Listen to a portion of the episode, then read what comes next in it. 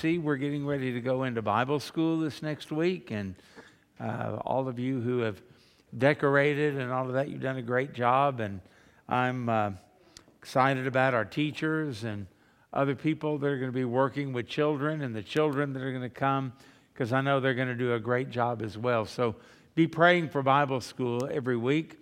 Also, um, our students are back from camp and they had a mixed bag, I guess you could say. The uh, students did great, but the cabin had some problems and um, had, I think, six cars that were parked here at the church that had their catalytic converters cut out, stolen, and uh, that kind of thing. And um, the good thing about that is, whenever the enemy uh, deems us worthy of attack, that usually means God is up to something, doesn't it? And so we're grateful for what God did in the lives of our students. Had a couple of them trust the Lord, and you'll be hearing more about that. That's good news. We've also got some uh, sick people, people that are recovering and uh, from surgery. So uh, we certainly want to stop and pray for them and pray that God would bless our lives. So will you join me? Father, as I think about how life has its ups and downs, it has those times when it seems like the sun is shining, the wind is at our back, and then other times we don't see the sun, the wind is cold and contrary to us, and life just gets hard. But we thank you that you are ever constant and ever sure in all of those things. And we thank you for your presence. We thank you for your power. We thank you for your blessings. And we want to thank you uh, as we go into Bible school this week for the kids that are going to be here, for all of the teachers and workers that are going to be here. And we thank you, Lord, for the fruit that's going to be born, both the seen and the unseen fruit. And we pray that, as Jesus said, there would be much fruit to the glory of God our Father. We want to thank you, Lord, for working at the student camp last week. We want to thank you for uh, the things that have been done that are still yet to unfold out of all of that. We praise you for that. And uh, Lord, we also want to pray for our sick folks. We want to pray for those who are recovering and ask that your hand might be upon them and that you might heal them. And bless everybody that's here, everybody that's watching our service. May they feel your presence. May they understand your word and your truth. And may your spirit sanctify them for your glory and your glory alone. And we pray this in Jesus' name. Amen. If you would uh, take your Bibles this morning. And don't turn to Exodus, turn to the book of Genesis. I was thinking about uh, Genesis 17, by the way.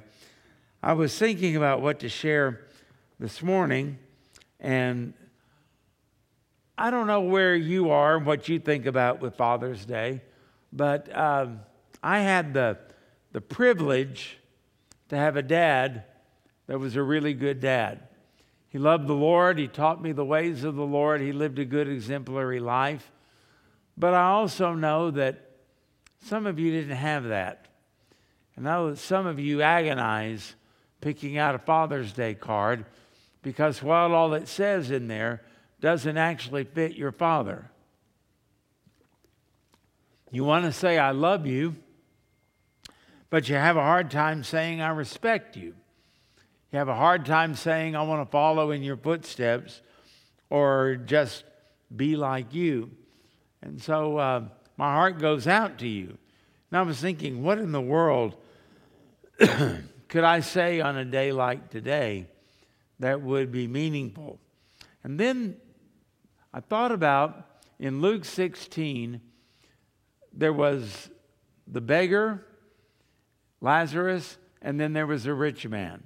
And I remembered that the rich man, whenever he was making his appeal, he called the man he was appealing to Father Abraham. And then I thought about the times when the Pharisees and others would talk to Jesus and they would say, We have Abraham as our father. Then, as I began to reflect on Abraham's life, I thought, what a great, great man. What a hero of the faith. And that led me to think about these things in this passage. And then all of a sudden, my focus changed. Because in Genesis chapter 17, we find here that it's not so much about Abraham, but it's about God. It's not so much about what Abraham did, it's more about what God did and Abraham's response to that. And I thought, for those of us who are believers, whether we had good earthly fathers or not, we all have a perfect heavenly father who is working in our lives, and he's the one that we ought to focus on. And so I call your attention to the Bible, the Word of God, and Genesis 17 15. Then God said to Abraham, As for Sarai, your wife, you shall not call her name Sarai, but Sarah shall be her name. And I will bless her, and I will also give you a son by her. And then I will bless her, and she shall be a mother of nations, kings of peoples shall come or be from her. Excuse me. Then Abraham fell on his face. That sounds good so far, doesn't it? But then notice, and laughed and said in his heart, Shall a child be born to a man who is 100 years old? And shall Sarah, who is 90 years old, bear a child? And Abraham said to God, Oh, that Ishmael might live before you. Then God said, No, Sarah your wife shall bear you a son, and you will call his name Isaac. And I will establish my covenant with him for an everlasting covenant, and with his descendants after him and as for Ishmael, I have heard you, and behold, I have blessed him, and I will make him fruitful, and will multiply him exceedingly. He shall beget twelve princes, and I will make him a great nation. But my covenant I will establish with Isaac, whom Sarah shall bear to you this set time next year. Then he finished talking with him, and God went up from Abraham. You know, you read that story and you think about Abraham and you think about what God was doing and what God was saying to Abraham. Abraham couldn't pull this off. Abraham, there's no way he could accomplish this. In fact, the very fact that Ishmael, Ishmael exists is because Abraham and Sarah had decided if God's promised us offspring and all of these things, then what in the world is going on? We've got to help God out. And you know, we always get in trouble, don't we, when we try to help God out. Shows a lack of faith. It shows that we really don't believe God and what God says. But God is reaffirming this here, and God is telling Abraham that in the midst of these changes and in the midst of what I'm doing, I'm going to give you a son, not by Hagar, not by anyone else, but by Sarah, your wife. I'm going to make the impossible be the possible. I'm going to do something that would only be attributable to me and to my glory. And that's the way God wants to live and wants to work in our lives. But will you notice that, first of all, that God worked through the family? God worked through the family. How many times did it say in here, was Sarah's name mentioned? Not anyone else. And then she was always referred to as your wife, your wife, your wife. We got a problem in this country today, in our culture today. People don't think that marriage is important. People don't think that being committed together is important. In fact, how many TV shows have you seen where people go out on a date and then they agonize on whether we should have sex on the first or second date? How many times have you seen people that act like marriage is just not a big deal? They live together, they sleep together, all of those things. And then a pregnancy comes about, and then they get serious and think, well, maybe we ought to consider marriage. Well, that's all backwards, according to the Word of God. God honors family, and God looks at family, God established the family, and God wants us to function as families. And when I think about that, it seems old fashioned, seems like something that doesn't really matter to anybody anymore. But uh, recently, there was a study done by the Brookings Institute. They've been around since about 1916, very well established. And they uh, are in Washington, D.C., and they said if you want your children to come out of poverty, three things need to happen. Number one, finish high school or more. Number two, get a full time job. And number three, don't have children until you get married. And uh, it's interesting that when they said this, they said if a teenager or young adult will do this, there's a 92% chance that they will not be in poverty. Now, I know there's some exceptions to that, but think about how overwhelmingly favorable that is 90% chance.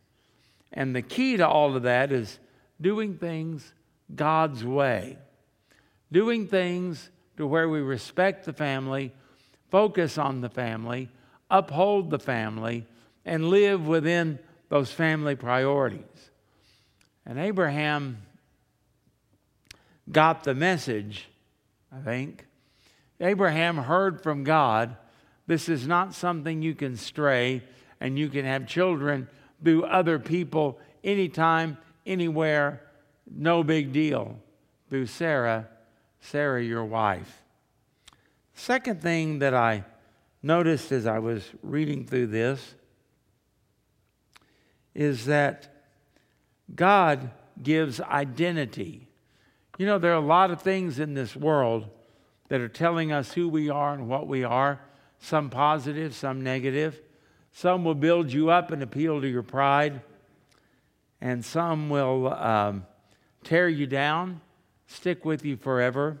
But you got to get your identity from the Word of God. And God had told Abraham, no longer are you going to be Abram, exalted father or father of many.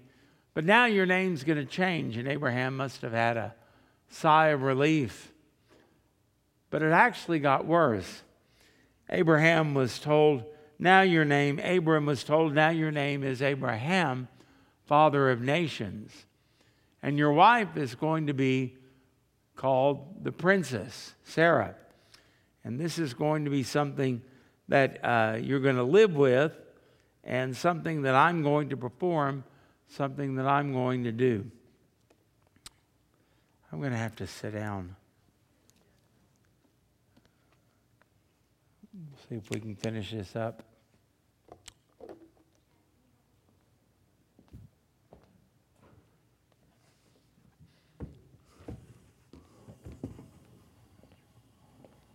Thank you. Sorry about that.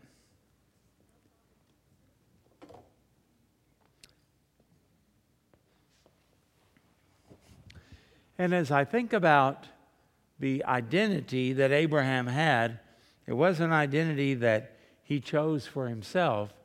It wasn't an identity that a human gave him. Sarah didn't give it to him. No one else did.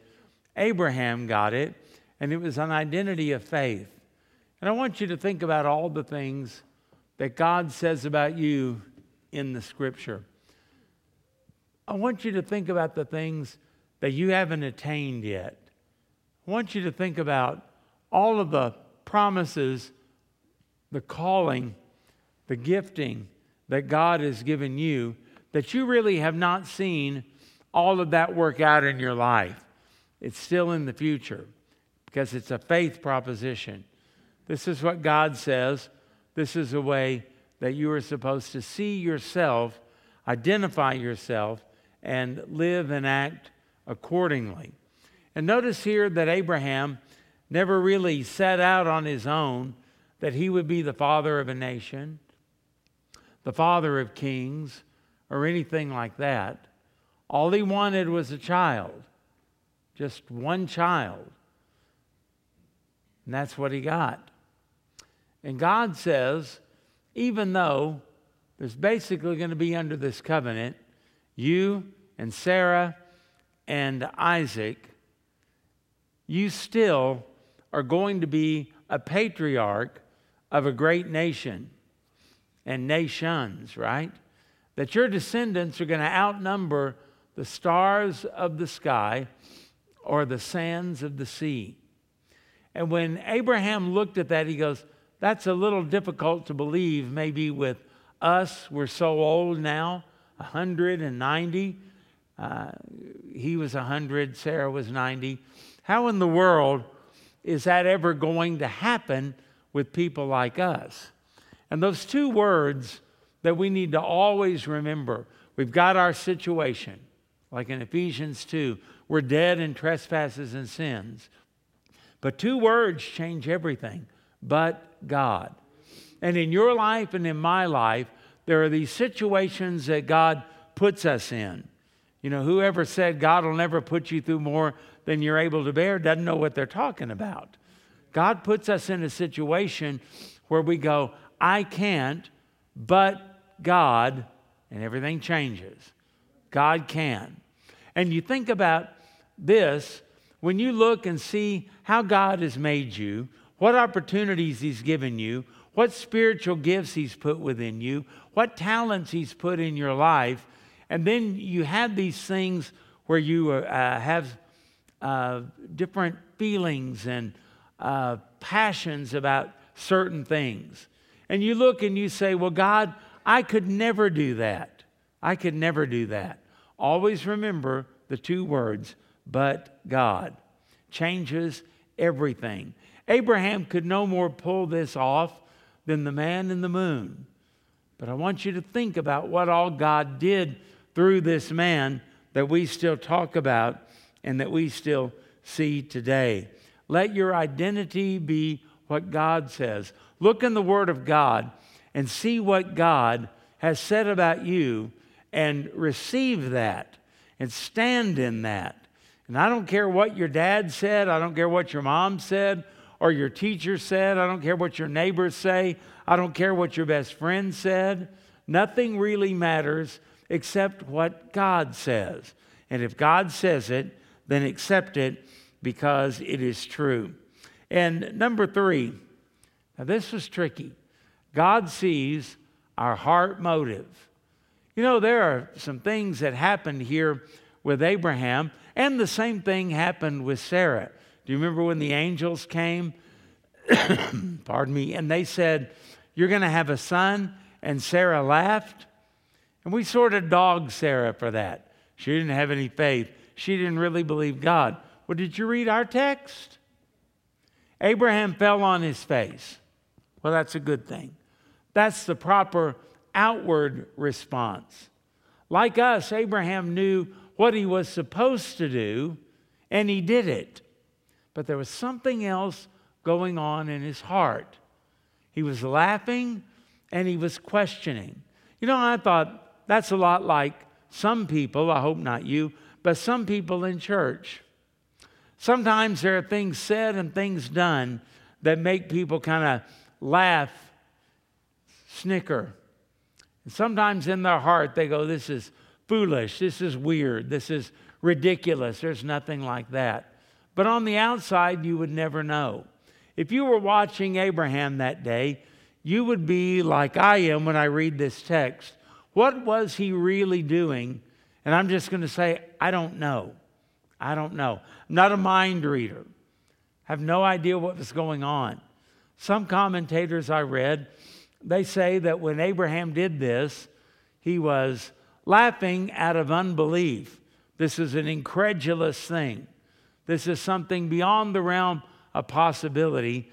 And then he questions in his heart Shall a man father a child at a hundred? and shall my wife uh, conceive a child at the age of 90? Preposterous, he might have been saying. But oh no, some other commentators say Abraham was overjoyed by all of this. And his laughter was a laughter saying, I can't believe this. And even the questions were kind of like if somebody from Publishers Clearinghouse showed up at your door and they said, You've just won $6,000 a week for the rest of your life. And you go, What? This is crazy. Who are you really? How in the world does this happen? Come on, you're, you're pulling my leg. And they said that's all Abraham was doing. You say, What's the answer, preacher? I have no idea. The text doesn't really clue us in like, it, uh, like I would want it to. And that leads me to this point God knows. God knows. And God knows your sincerity. God knows your questions. God knows your commitment. God knows everything you're holding back from Him. God knows where you are with Him, acting like a Christian, but lost as you can be. God knows where you are.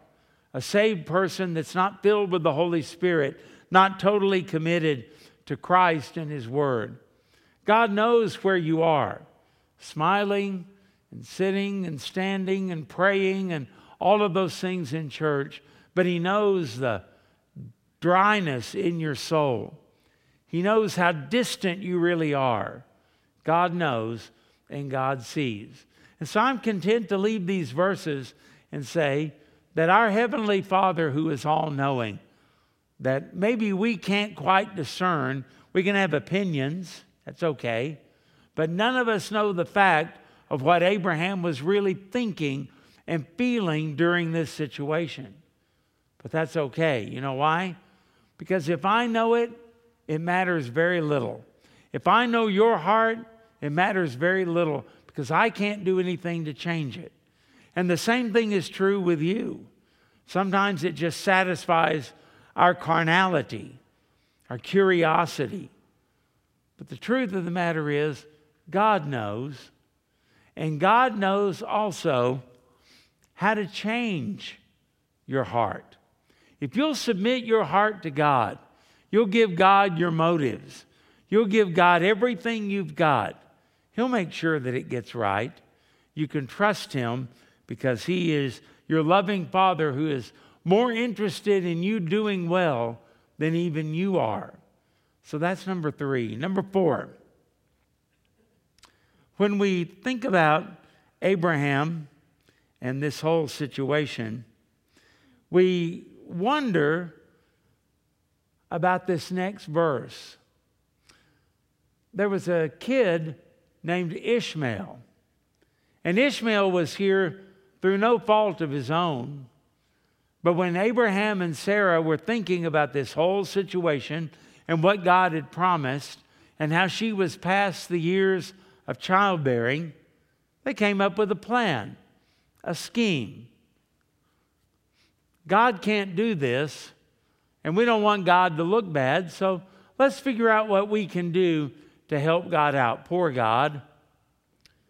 And so Sarah says, You know, I've got this Egyptian handmaid, Hagar.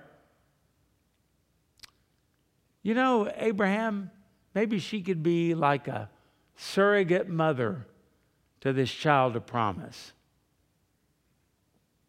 Now, to us and to our sensibilities, can't imagine a woman doing that. But in these days, this is before the law was written, Genesis is not going to be written down by Moses for a long time, hundreds of years after this. Maybe they looked and they said, Well, God didn't say we can't. So they decided to try. Now, it seemed like a good deal right at first, didn't it? You know how it is. We have these thoughts, these ideas. Yeah, I can do that. Yeah, that won't bother me. I've had times when I've counseled people or talked to people, and I said, Have you, they talk about a situation in life and what they're going to do. And I say, Have you considered this or this or this? Oh, yeah, that's not going to be a problem. Then they do it, and it turns out to be a problem. It kind of bounces back, it hits you in the face. And I'm sure when Sarah first suggested this, she's thinking about what it means. Her husband sleeping with another woman. And she's thinking, yeah, but I can handle that. Not going to be a big deal. Well, Sarah, have you thought about how this is going to be? Yeah, I've thought about it, but don't worry, I've got this. I can handle it. And you remember the story Hagar has a son, and the son is born, and the son, Abraham's son, is named Ishmael. But he's not the one that God provided, he's not the son of the covenant. And all of a sudden, this whole thing turns into trouble. Sarah feels that Hagar is making fun of her because she had a child and Sarah couldn't. She's got Abraham's child, and Sarah doesn't. And then there's also trouble later on that, that comes up. This is not a happy or a pretty situation in any way, shape, or form. But Abraham loves Ishmael.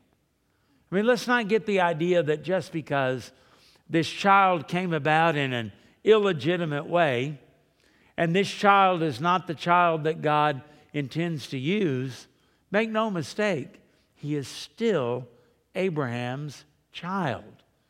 Abraham loves him. And in the midst of all of this, his father's heart cries out to God, Oh, that Ishmael might live before you. God, what have you got for my boy? What are you going to do for him? Is there no blessing for this child that I love? And I'll just say this God tends to bless fathers who pray for their children. And yet, I know a lot of fathers that that's the furthest thing from their mind. We'll leave that to grandma, we'll leave that to mom. Oh, they take care of all of that kind of stuff. And they don't really pray, they don't really get fervent about praying for their children, for their offspring. Sometimes when a child strays, even as an adult, it's the dad who gives up first. You're dead to me. You're no longer my child. And they quit praying. They quit being optimistic and faith filled. They quit trusting God. Moms don't tend to do that. They carry a burden on and on and on and on and on. But dads aren't always like that. And I want to encourage you, men. I want to encourage you, fathers. Pray for your children. Pray for your children. Say, well, they're not interested in anything. Doesn't matter. They may have shut you out of their life. They may not want to talk to you. They may not hear anything you say. Whenever you bring up something that would help them, they hang up either mentally or physically. They check out. But there's one thing they can't stop, men. The Bible says, the effectual, fervent prayer of a righteous man availeth much. When God's men start praying, there's power in all of that. You have what one man called father power. And there's something in that that the enemy has to respect. There's something in that that impacts people more than you will ever, ever know. I want to encourage you pray for your kids. The Bible says that Job, that perfect and upright man, got up every morning and offered sacrifices on behalf of his children because he said the night before maybe they sinned. Well, you got to admire that. It's a man who went to bat. That's a man who called out to heaven on behalf of his children. And he did it not just in a casual, bless him way, he did it in a fervent, disciplined, everyday type thing, even costly when you think about offering the sacrifices. So pray for your kids. God will bless you if you will do that for the saved as well as the lost. And then the last thing that I noticed is God gives the gift of legacy. In all of these other verses, uh, 19 and following, all of these things are promises. I'm going to give Isaac, I'm going to bless Isaac and establish my covenant with him for an everlasting covenant and with his descendants after him. And then he gives some promises for Ishmael. And so, this man that he and his wife have had trouble conceiving and bearing a child, according to God, this man is going to be influential for generation after generation after generation after generation. This is really amazing, and it is pretty astounding when you think about all of this. This had to be the Lord. When um, I think about this, I think about and encourage dads. When you are looking at your children, don't just look and say, I'm raising a baby, I'm raising a son, or I'm raising a daughter, or I'm raising a toddler, or I'm raising a teenager. Not really. You're raising a mom, you're raising a dad, you're raising future parents, you're raising a pastor, an elder, a deacon, you're raising a pastor's wife, a deacon's wife, a Sunday school teacher. Say, How do you know that? I don't, but you don't either. You may be having in your household right now that little toddler that's giving you fits Maybe the next Spurgeon or MacArthur. They might be the next Billy Graham. They might, who knows who they might be. And you've got a responsibility to look at that and to look long term into their future. Whenever you're disciplining them, don't just vent, but cool off and think. What do I need to do, and what is best for this child's future? You recognize your children but they are a gift from a sovereign God. He didn't have to give them to you, He could have given them to someone else, but you're the parent. And nobody can raise that child, nobody can teach that child, nobody can pass on morals and values and faith like you can. And when you think about all of these things, think about the future. How will this make my son? into the man God wants him to be? How will this make my daughter into the woman God wants her to be? How will this pass on to them how to love and how to discipline, how to care for a child? Because they're going to be raising my grandchildren one day. All of this is so important, and the Hebrews had an eye on all of that. Legacy, descendants, their honor, their faith, all of that was so important to them. And we're such short term thinkers. We just can't wait to get them out of diapers. We can't wait till they're on their own. We can't wait until they're 18 as if our job finishes whenever our child reaches the age of majority. It's not the way it works. This is something that we need to invest in them because we're going to be, in a sense, turning the keys over to them one of these days. And they've got to be ready. And it's our job to make sure that we equip them. Sammy and I, years ago, went to Shoguns. Ever been there? we went to the one in Tulsa, and it was just the two of us. And uh, if you go to Shoguns, You know, they put on the show with the Japanese chef and all of that. It's really cool. And the food's good too. But they don't like to do it for just two people. So if here's a group of six, they put two with six, now they're doing it for eight. So they put us with these people, these strangers, and uh, we introduced ourselves, and they introduced themselves. They were very nice. But, you know, as it were, we got seated and we're waiting for the chef to come out. And uh, Sammy and I are talking, and all of these people are talking. It was obvious they knew each other. They might have been family, I don't know. But then my ears perked up as they were talking. And it became very clear to me that Sammy and I were sitting in the presence of Hittites. No. We were sitting in the presence of Jebusites, Perizzites. No. Those people were very prominent back in Abraham's day, but they're gone now. Nobody takes an ancestry DNA and says, Wow, I'm uh, one quarter Hittite. Doesn't happen, they're gone. We were sitting in the presence of Abraham's offspring. Those people had Abraham's DNA in their body. The Jews and Israel, they're still around because of the promises that God has given them. It's an amazing thing. Just like, just like God promised, here they are, and here they were. Legacy.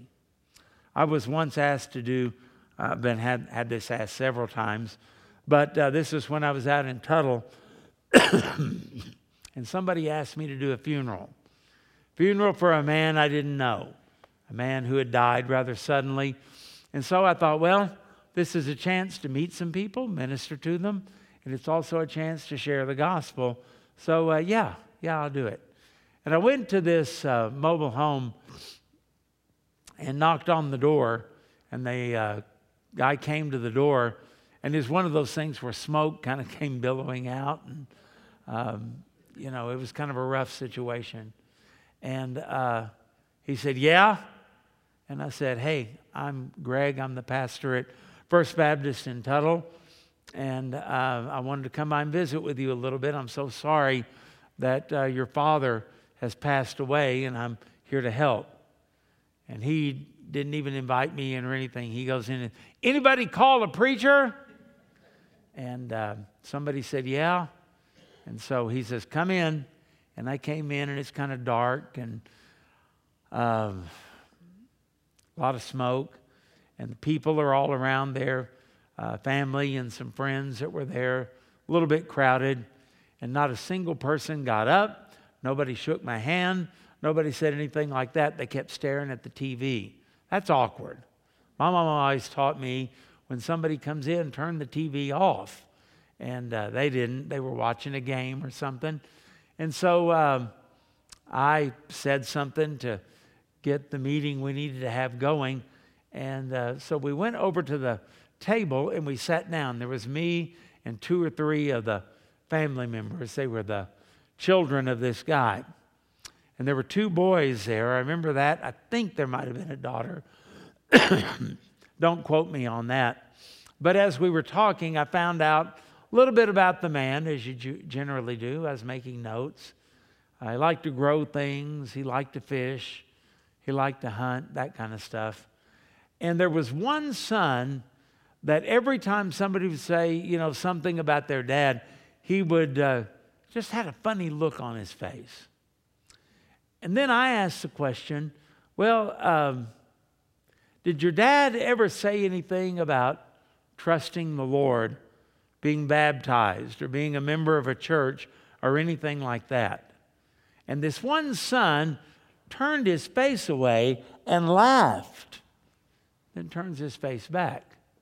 And they said, No, we don't know of anything like that. Boy, this preacher's heart always sinks when that happens.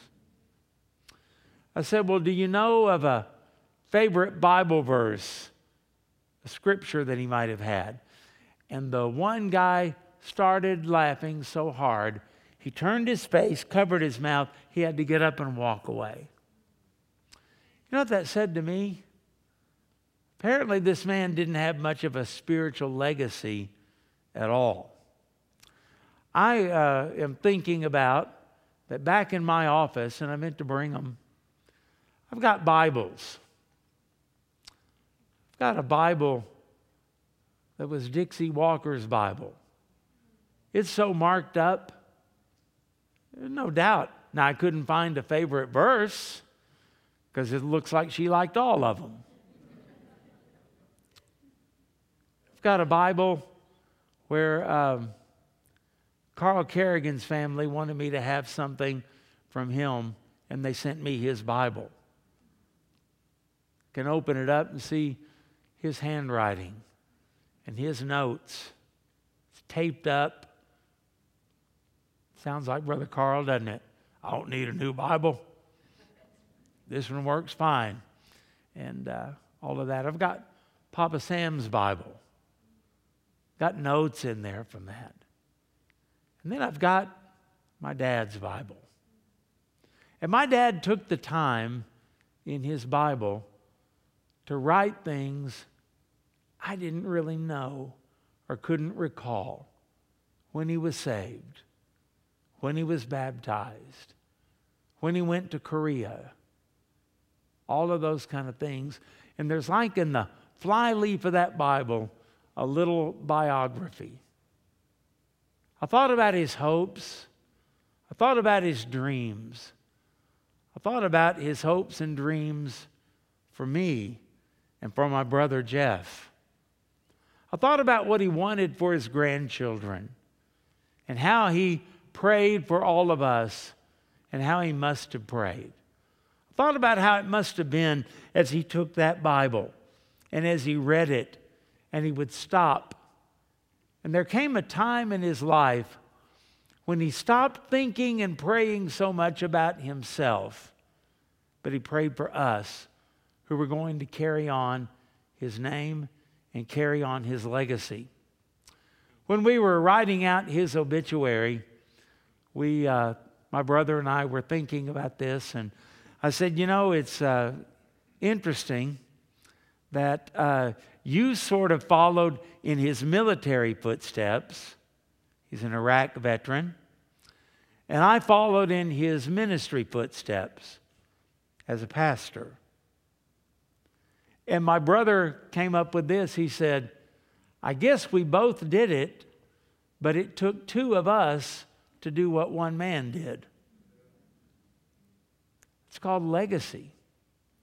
We follow in his footsteps and we walk in the ways of the Lord. Because everything that we see in this passage about Abraham, but little family secret, it's not really about Abraham, is it?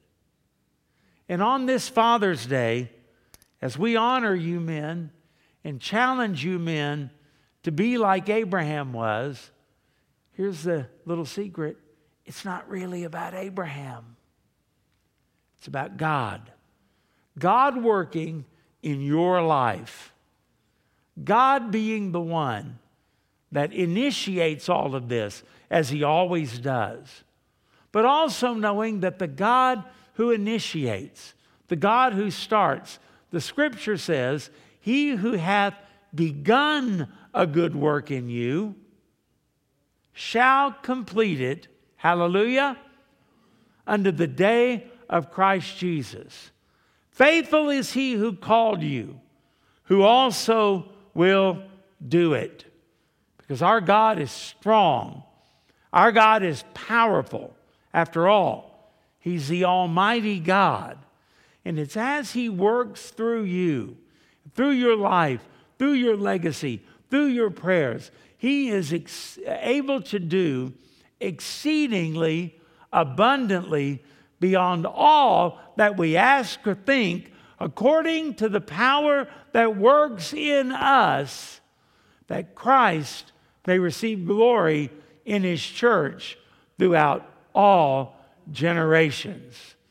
Would you like, do you have a dream that maybe whenever Jesus comes, even if it's 500 years from now, somebody of your descendants will be serving God?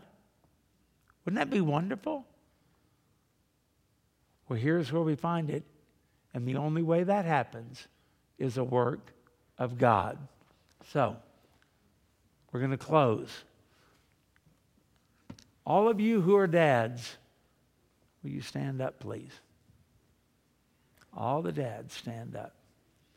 And let all the rest of us say, We love you and we appreciate you and we thank you for who you are.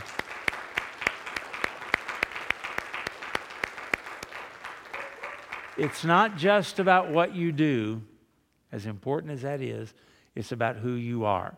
And we honor you and we praise you for that. Now we would like to pray for you.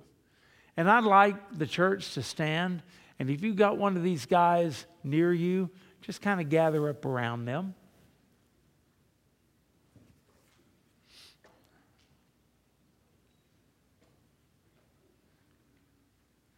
And first of all, if they're in your family, tell them thank you, that you love them,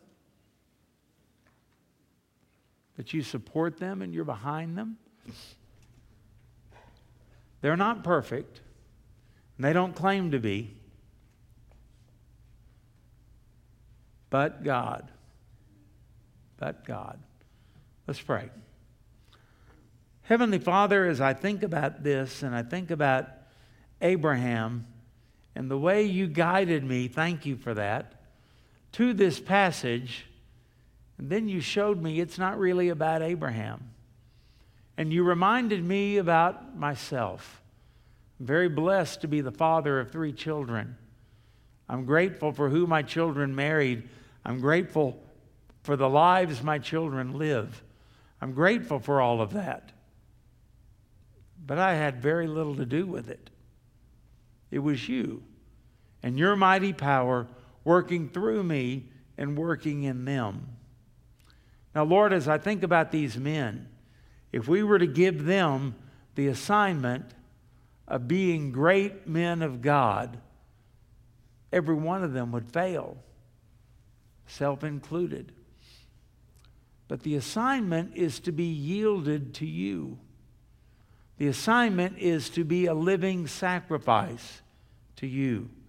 The assignment is to believe you and trust you in every situation. The assignment is to claim the promises of God. And so, Lord, we know that as we do that, when we are faithless, you remain faithful, for you cannot deny yourself. Thank you for that word out of the scripture. And thank you, Father, that you are a faithful God, even if our kids are not faithful. You are faithful to us, even if our spouse is not faithful. You are faithful to us, even when we stumble and fall in ways that we never could imagine. Thank you, Lord, that you are faithful. First Psalm 1 9, if we confess our sins, he is faithful and just to cleanse us from our sins. Thank you for that, Lord. So, these men that we love and that we admire, may your grace, your power, your strength use them for the rest of their days as an influence for God, as a witness for Christ, as a testimony of grace, as a testimony of the power of God. And wherever any of these men look and say it's too late, remind them but God. Whenever any of them look and say, My children are too far gone, but God. Whenever they look and they say, My marriage fell apart, I can't repair it, but God. Let them think about it. It's not really about us, it's all about you. Thank you for that. You are worthy. And it's in Jesus' name that we pray. And all God's people said, Amen. God bless you. Thank